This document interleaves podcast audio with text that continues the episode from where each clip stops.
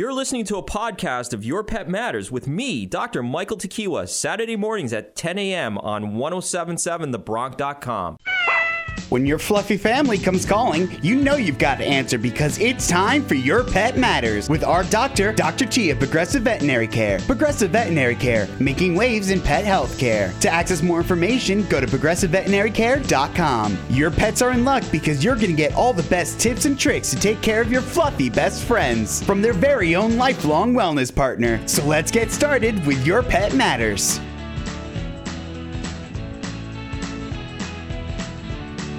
Good morning and welcome to Your Pet Matters. I'm your host, Michael Dr. T. Tequila, and this is a very interesting show. I think it's the third time we're going to mention marijuana on the show in the last four years. Um, but this this is a really good one. So since since the show began so many years ago, legalization of marijuana and the derivatives are out there, and in the veterinary world, there's a lot of recent use of that, and so we're definitely going to talk about that. Um, that was the whole premise of me talking to my guest. Uh, Casara Andre joins me today from Colorado. So, good morning, Casara. Thanks so much for being on the show. Hi, Michael. Thank you so much. I'm excited to chat with y'all today. Yeah, and, and we had a little bit of technical glitches getting this going, but it's it's worked out really well right now. So we're gonna cross our fingers and hope that the technical gods are, are with us. Always um, hoping for the best. but but Casara, why don't you tell us um, how you got into the veterinary profession? And then tell us just about what you're doing right now. Yeah, absolutely. I I am a 2009 graduate from Virginia, Maryland.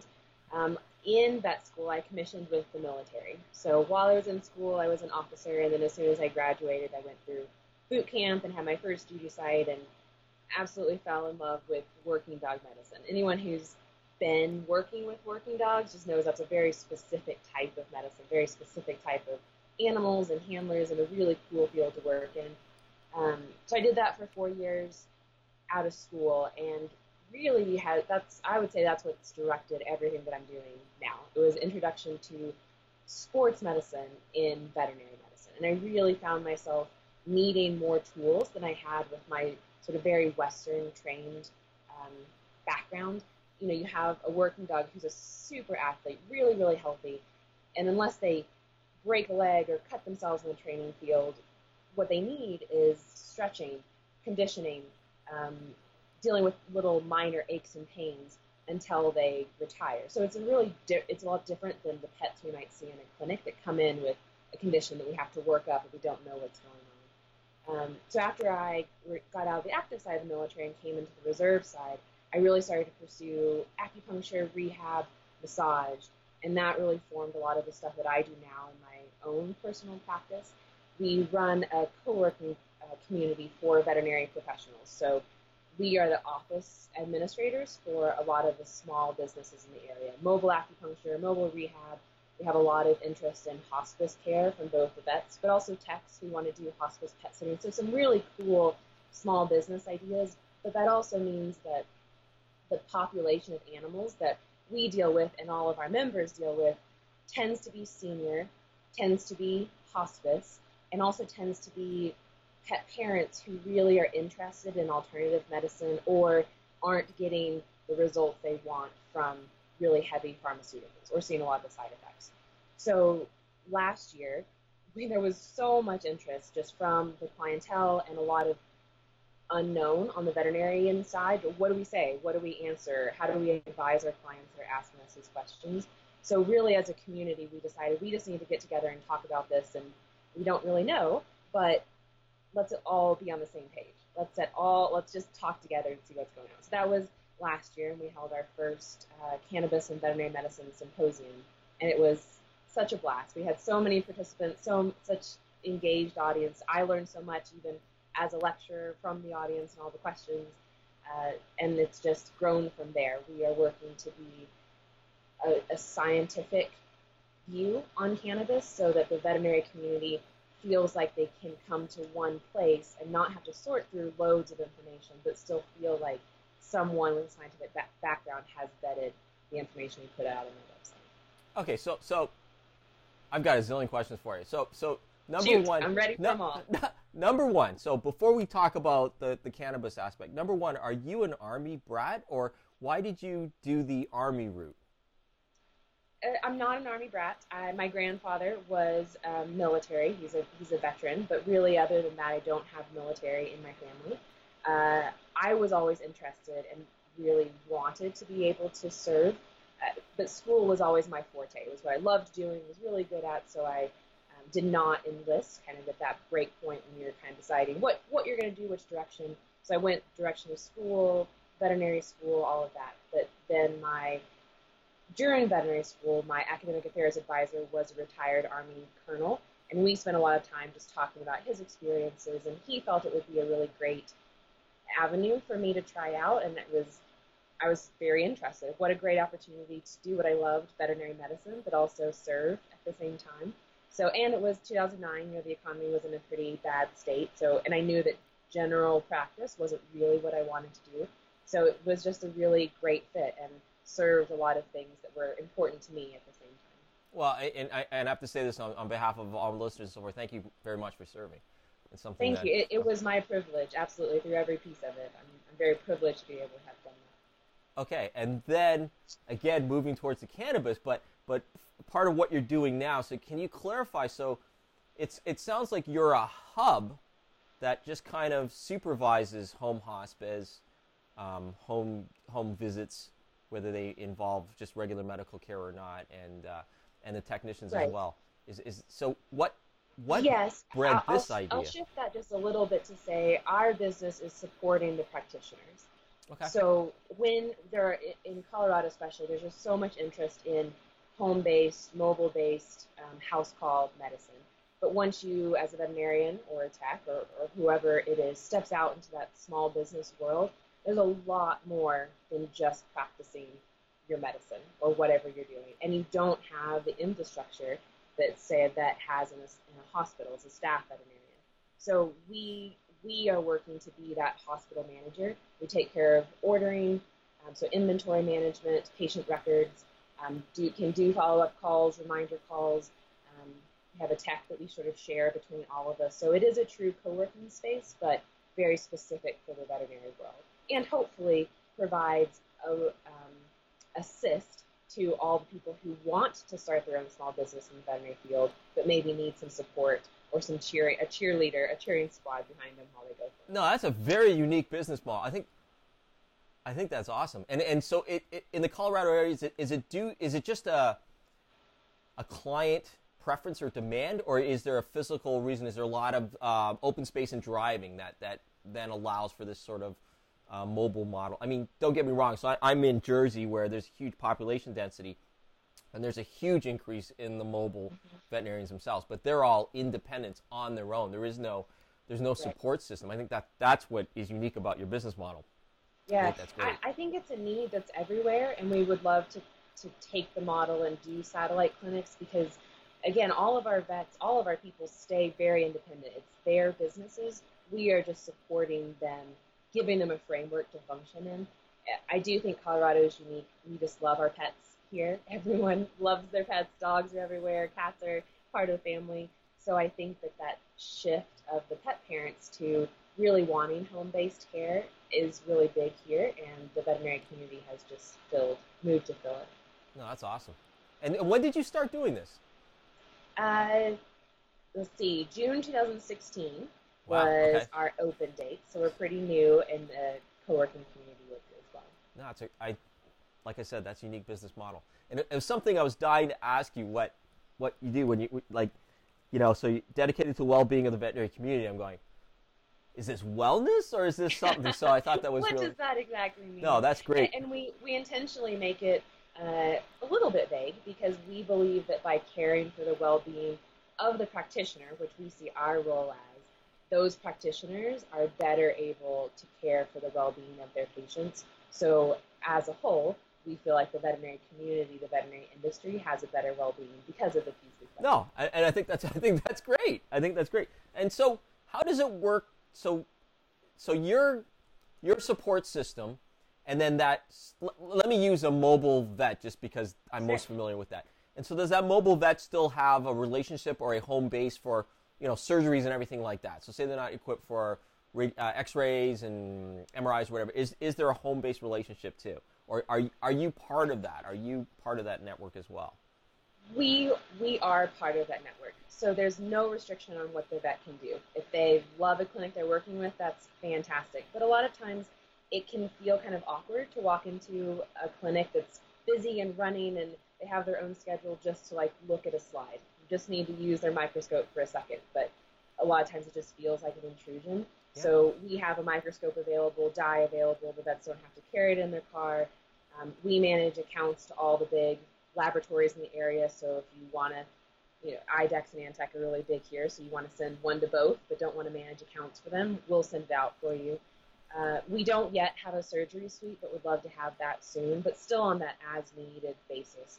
We've contracted with clinics in the area for their radiograph suite, so instead of the vet having to negotiate and how much is it worth and who pays and when do I pay and all of that, they just let us know that they need that clinic space and we'll arrange the time, send a tech to meet the vet there to help restrain or talk to the animal. So really we're just trying to take the mess out of the business piece and let the vet do what they want to. Brilliant.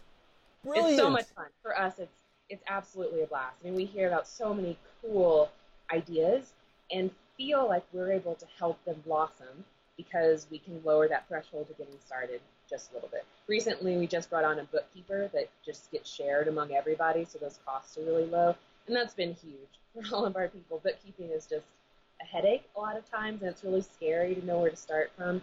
So I think having a person who deals with lots of these businesses of the same model, who knows what you need, knows how to talk to you. You know, we chose her very particularly for the personality that fit with our community. So yeah, we're just trying to identify things that stop people from fulfilling their dream and following their passion and trying to make that take that out of the way. No, that's awesome. My bookkeeper before she moved to Pensy, she was she's well she's still around. She's almost mm-hmm. 90. Sharp. wow. She she ran the show, man. She was my boss and and I used to tell her I said, "Muriel, you are the most valuable team member I have, especially right now, tax time." So it, it's wonderful. But but that's great. So um, I, I, know the listening audience is waiting for cannabis, but we have to take a short break right now. We're going to take a short break after these messages. Then we'll we'll come. We'll talk about the, the, the good stuff. We'll talk about the good stuff. You're listening to Pet Matters on 1077, 1077, thebronc.com.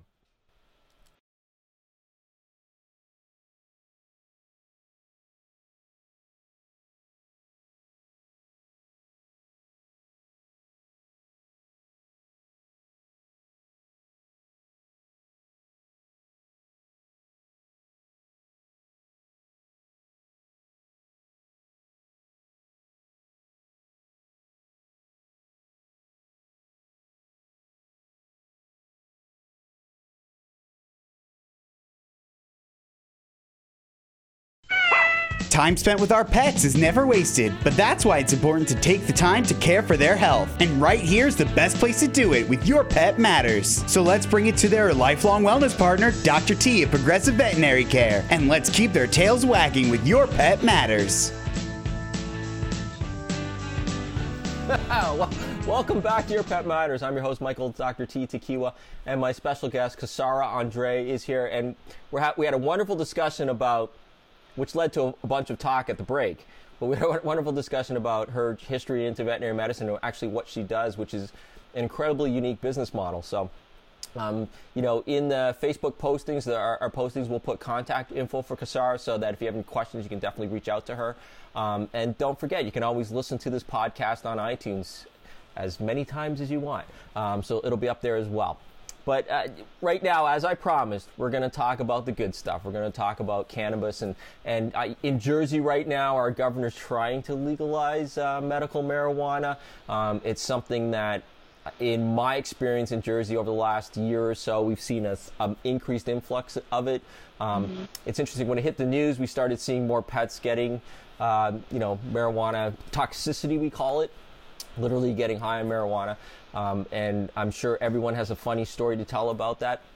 Uh, but but it, it's one of those things that I think that th- the beneficial use, the medical use of some of the active ingredients in there are really coming to the forefront. Um, if you're familiar with the human stuff, they, they talk about Parkinson's patients. Uh, getting control of their muscles after um, utilizing marijuana. They talk about cancer patients and pain, chronic pain sufferers having um, benefits from that. And so we're using that in the pet world as well. It's a little bit in its infancy, um, but I'm sure in other places like Colorado, where um, it's been legal for several years now, almost four years, that they, they, have, they have a bit more, they're kind of ahead of the curve versus what we are here in the East Coast, but it's coming.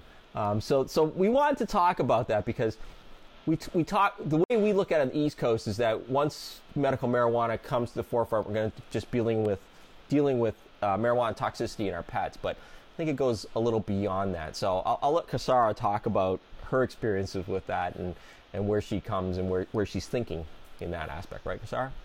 Thanks, Michael. You, you actually brought up a really good and point that I, I, like to talk about and focus on first in most conversations um, is that being behind the eight ball. So maybe there's a perception that Colorado has, you know, had legalized cannabis for a while, so we must know what we're doing. I think that's not true. There's so much that we have to learn, so much we have to figure out. But from the veterinary side, what we're really seeing is there's so much information from a sales perspective, from a marketing perspective, that that's really all that's available or easily available to pet owners and to other veterinarians or anyone who starts that journey and just just being curious about medical cannabis for animals. So I do think that the veterinary community is behind in supplying good, solid scientific education to ourselves, but also our pet parents. And that's really what we're dealing with is this substance is easily accessible to a pet parent, and yet we have no we have a lot of veterinarians who are uncomfortable talking about it or don't even know what they would say or, or start or may just shut the conversation down. And wow. we just feel that that's a really dangerous balance that you have pet owners who want information, the vets either don't have it or don't aren't comfortable giving it, and then a sales community that is very willing to talk about what they want to talk about. And that's just a dangerous dynamic there. So our goal is to just make sure that good, solid scientific information is available to those who are curious and start providing some framework for the, the veterinarians and the whole community to start to start talking about a little bit. Well, so so what what is what is the process there? Are, are you dealing with? Um, you have to write a script for this and yeah, great great question and one to really really emphasize uh, cannabis in in every part. So all cannabinoids, including CBD, which is a big fallacy that a lot of marketing companies are spreading around. CBD, THC, all cannabinoids, all of that is Schedule 1. DEA considers it Schedule 1. Every veterinarian that has a DEA license, we do not prescribe Schedule 1 substances, but that's just like physicians. We have the same restrictions, abide by the same laws, but in states where uh, medical marijuana was legalized, there was specific wording written into those policies saying that human physicians could recommend cannabis to their patients. But veterinarians weren't included in that. So as a vet, we have to be really careful about the language we use because we are not authorized to prescribe. This is not something that we can prescribe. We also really shouldn't be using the word recommend because it, it means something very particular on the legal side. But what we absolutely can do is educate our clients. And we, we view it and formulate it as harm reduction. So again, there's that dynamic of pet owners can obtain this and utilize it without our guidance. So we need to be at the forefront of providing that harm reduction education. So the owner has to make the decision. They have to initiate and say, I'm going to use this substance for my animal. But then that opens the doors and the vet can say, great, you're going to do it. I'm going to make sure you're going to do it safely and yep. avoid a lot of that legal gray bald. No one really knows what's going on. Correct. And, and along those lines, are so is it like Prozac, where where the human clientele had Prozac, recognized things in their pet, and started just giving their pet, uh, like I'm just thinking of dosing and so forth. So if if I have a legalized um, prescription for, you know, medical marijuana, and I see my pet may may have some chronic arthritis, I'm going to go, oh, let's let's try that. It's not gone are the days in high school where you get the guys going. right? It's not that. It's it's something else, and I could tell you stories about that. But uh, you know, it's it's it's it's one of those things, right? So is that how it's happening right now? That that's what we think. Okay. Um, you have a population of people who are seeing benefits for themselves and then seeing similar issues in their animals. Why why wouldn't you try to do something that makes your pet feel better? But can, cannabis is powerful. It has a lot of interactions that can be really good. But if we don't give some guidance and do that harm reduction, we're going to start seeing more intoxications and we're going to lose the opportunity to work with cannabis just because people who didn't necessarily know all, all the possible interactions were trying to make something of themselves. And that's nothing bad about them. It just means that we as a veterinary community need to make sure they're doing it safely.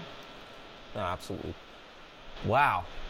That's interesting. So, what, what's the most common thing that you see right now with its use as far as a, a negative thing? Are you seeing toxicity in pets? Are you seeing. If, if an owner uses cannabis in a very um, safe, thoughtful, intentional way, we I can't I can think of one that we saw some bad reactions from a GI, and I think it was more the product formulation than cannabis itself. I mean, that is there's so much we could talk about on that side, just how processing and all that goes into it. It is when um, it's real an irresponsibility on the pet owner side that an animal will get intoxicated. So a party situation, and they leave something out on the table. Well, cannabis needs to be treated carefully. If you wouldn't leave it out when your niece or nephew or grandchild was around, or son, daughter, you don't leave it out when your pet's around either. It, if we're going to treat it as a medical substance, we need to recognize that it is powerful, it is strong, and take those same precautions. And is there a huge demand out there? Like here, Absolutely.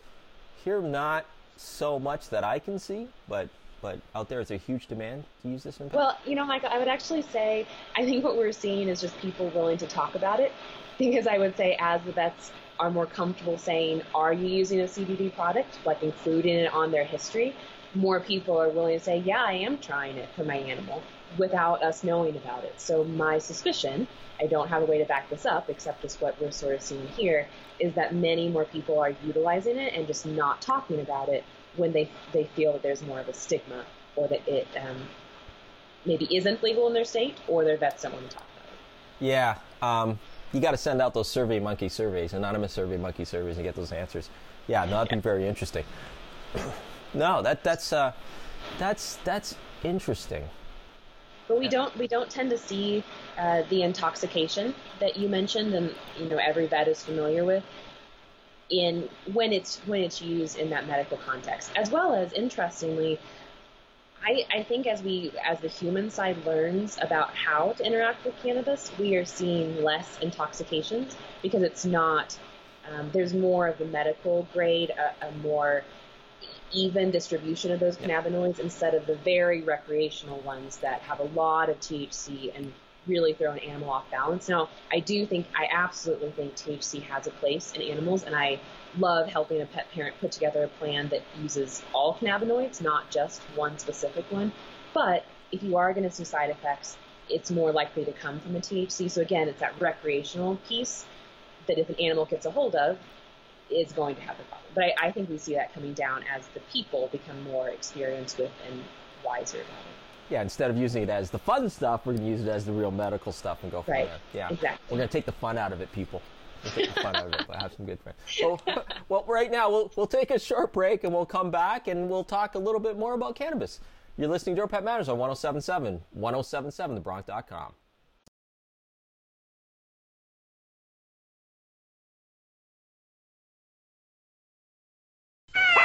Time spent with our pets is never wasted, but that's why it's important to take the time to care for their health. And right here's the best place to do it with Your Pet Matters. So let's bring it to their lifelong wellness partner, Dr. T at Progressive Veterinary Care, and let's keep their tails wagging with Your Pet Matters.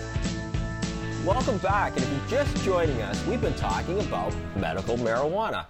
So now the number of hits to this video should really just be. But, but my special guest is Casara Andre. Um, we're talking about the education and the proper use of medical marijuana in pets. And she's in Colorado, so she's had more how we say legal exposure to this because um, you know in Jersey we're still fighting for legalization of medical marijuana. Although I don't know how this happened, and I don't want to know how this happened, but someone I know got some medical marijuana for their own pet, they're thinking about doing it. There's some avenue that they could get it here in Jersey, and so I don't, I don't even know.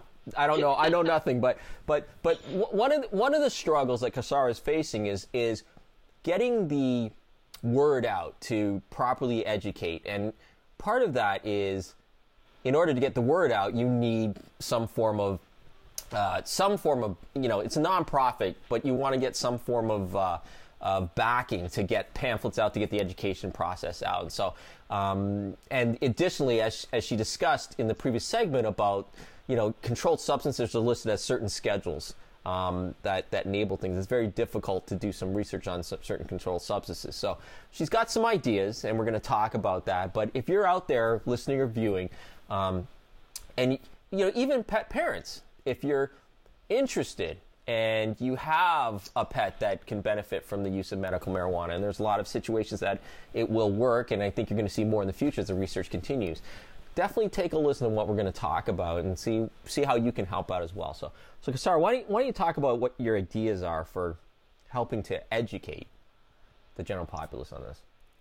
So first, first, just providing an avenue for the educate the resources that exist to be found. It's a really difficult thing to sort through the internet. There's so much information there, and not to say it's all bad, but there is a lot of sales pitch in the stuff that you'll read. So being as unbiased as we possibly can be, sorting through all the stuff that's available and making them available in one place. And again, trying to filter that with uh, as little bias as possible so that when people come to look for information and, and look to us for that, they can feel we are tr- we are working as hard as we can to separate fact from sales pitch. Uh, that's tough, especially as we really don't have the, the research information that we need on cannabis in companion animals. Now, what's what I really want to emphasize is we do have research in humans. We have research in animals, just not dogs and cats. We have lots of rat studies and mice studies. So as veterinarians, you know, we're really good at extrapolating. We do that on a lot of other drugs. We do that in a lot of other situations. So I think that again, we talked in the other segments about we can help our pet parents navigate this world by comparing human studies and studies in animals that are not dogs and cats. And we're the best ones to help them monitor for toxicities or good benefits. But what we really need is research, and that's difficult because we are dealing with the Schedule One nature of the substance as well as all the media hype. It's it's not just about it being a Schedule One because there are ways to research that. It's all the unknown and the gray area that surrounds cannabis legalities.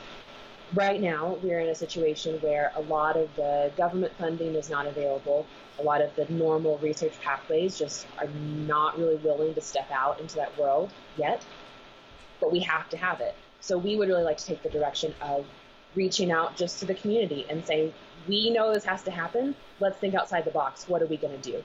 Uh, we'll, we will be pursuing crowdfunding to just say if you have if you believe in this, if you've experienced it for yourself or for your pet, or if there's organizations that want to support, let's let's do it. Let's put our money where our mouth is and get some of this research started. But it's slow moving. We have to go really carefully and make sure we're abiding by all all laws that are out there. But this needs to happen. No, it's it's funny because I'm, I'm thinking of things like um, creating funding names like freepot.org or whatever things like that. But uh, go fund my pot. You know, it's like it's like it's things like that. But but it's it's what blows my mind is so I, I'm in an area where there's a huge pharmaceutical basis in the East Coast here. Mm-hmm and there's a lot of money. If you're a pharmaceutical company, there's a lot of potential money to be made from this stuff. Um, I think of any potential drug that has beneficial uses. So I'm surprised that they're not trying to do some research, or maybe they are just not talking about it. I don't know, but I, I think it's it's that, one of those that is possible. That's kind of happening on the human side. That there is research going that's just trying to be fit into the pharmaceutical landscape, and it that's tough because it's a plant. You know, it's the herbal category. And I, I, I agree with you. I think big companies who are used to sponsoring these big research projects just need to think outside the box and widen their horizons. This is a huge area that no one else is providing services for. And maybe it's you. maybe that company just needs to be a little bit different and take a stand and say we want to support this research because we believe in the after effects. So, any entrepreneurs out there want to start a business that can do research on medical marijuana for pets? Trying to come up with a name. I can't come up with a name right now.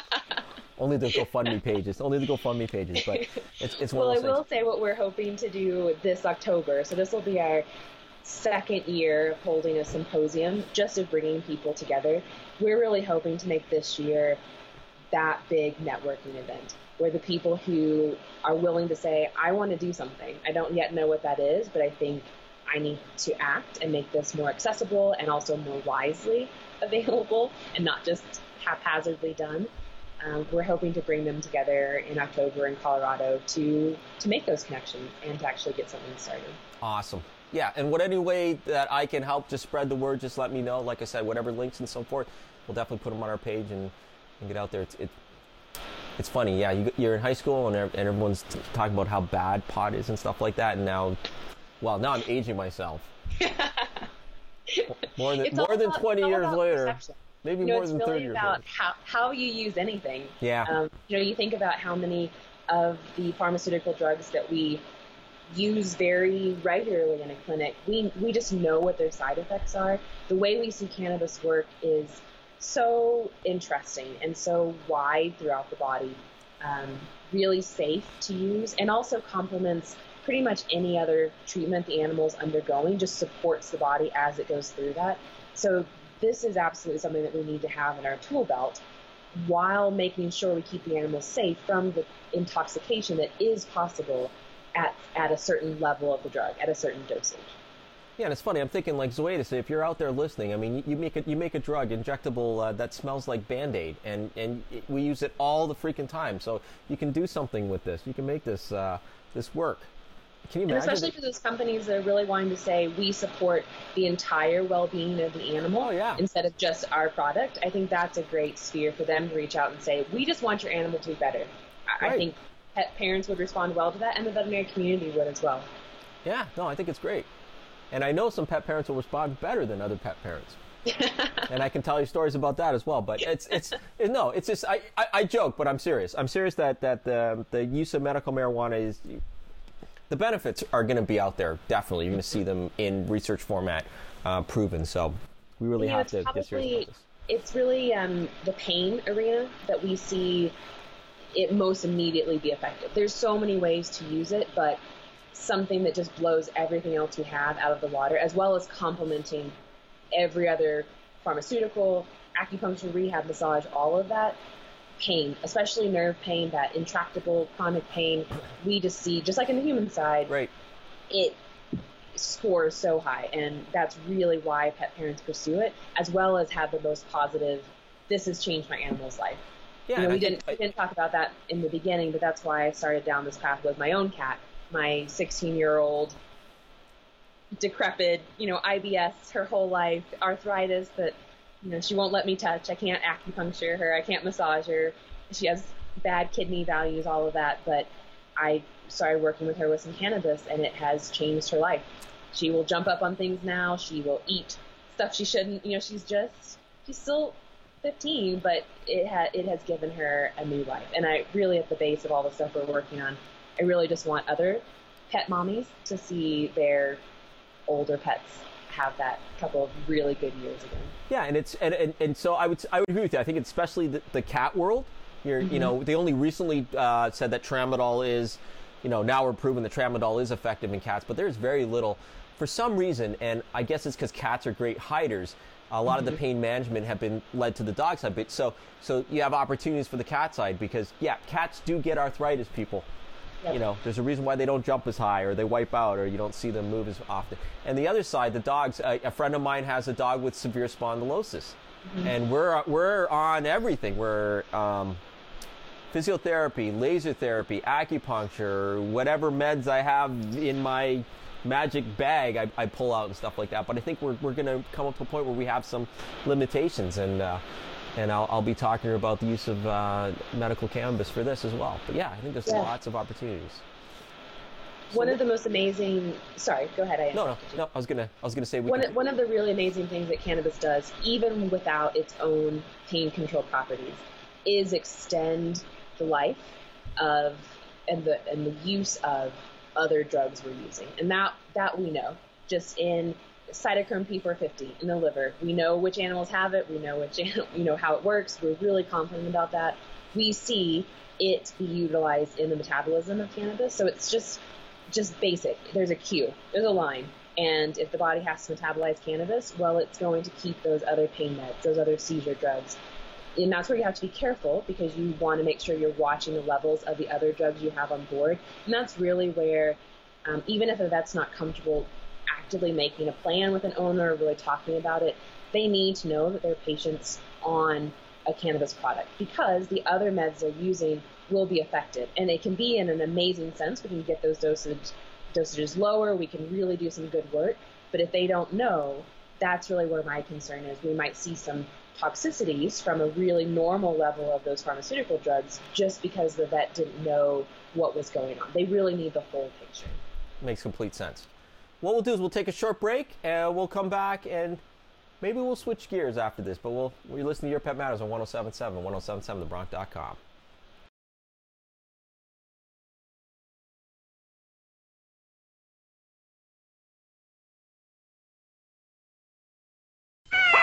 Time spent with our pets is never wasted, but that's why it's important to take the time to care for their health. And right here's the best place to do it with Your Pet Matters. So let's bring it to their lifelong wellness partner, Dr. T at Progressive Veterinary Care. And let's keep their tails wagging with Your Pet Matters.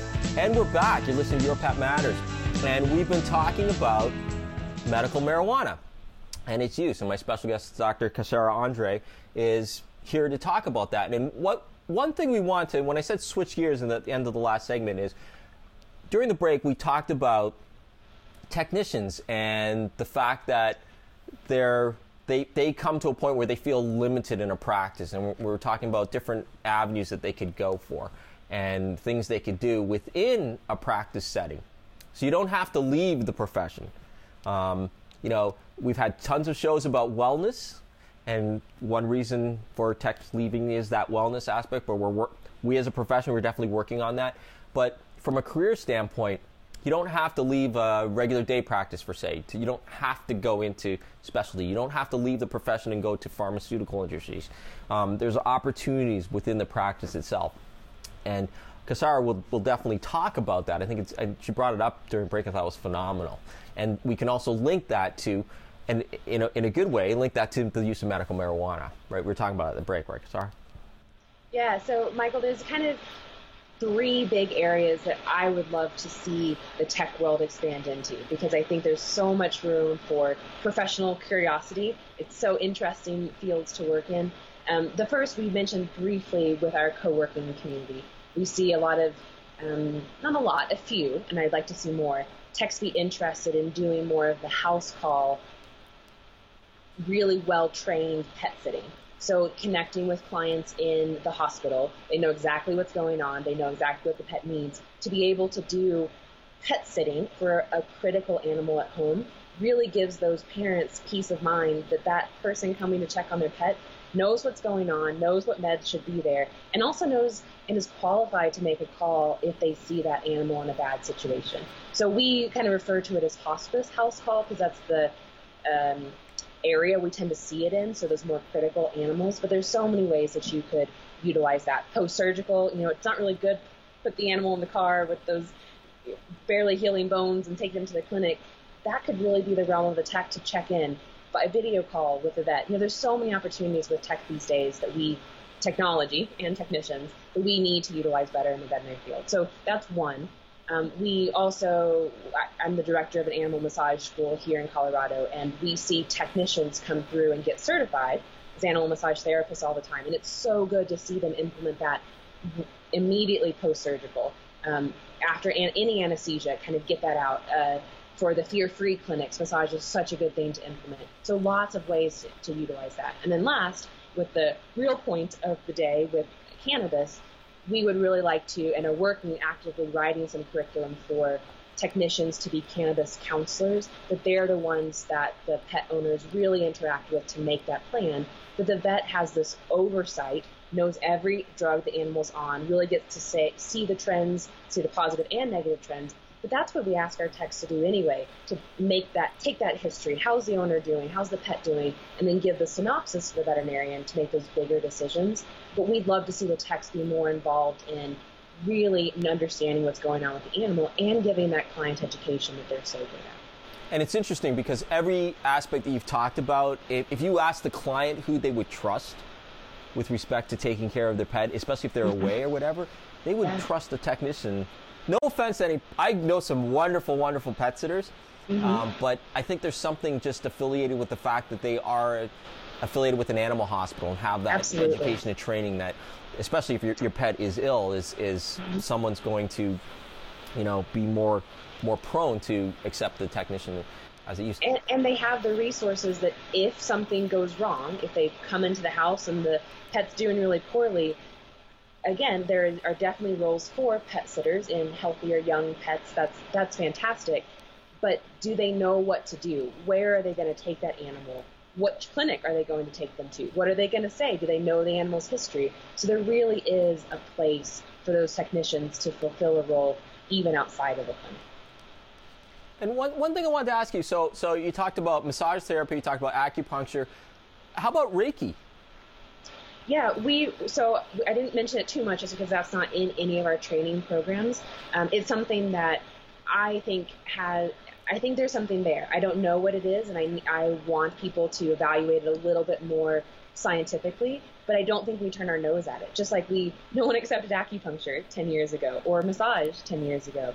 And if we just are a little bit more open minded, we can find a way to research the stuff that we don't even know what it is. So I think we shouldn't discount it.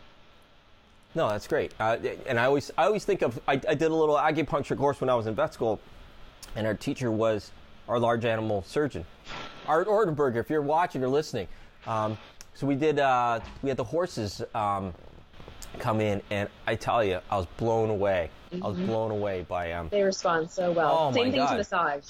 They are such good responders to massage. And so that really changed changed my viewpoint. So anything that's out there, I mean, Reiki to me right now is just, what are you doing?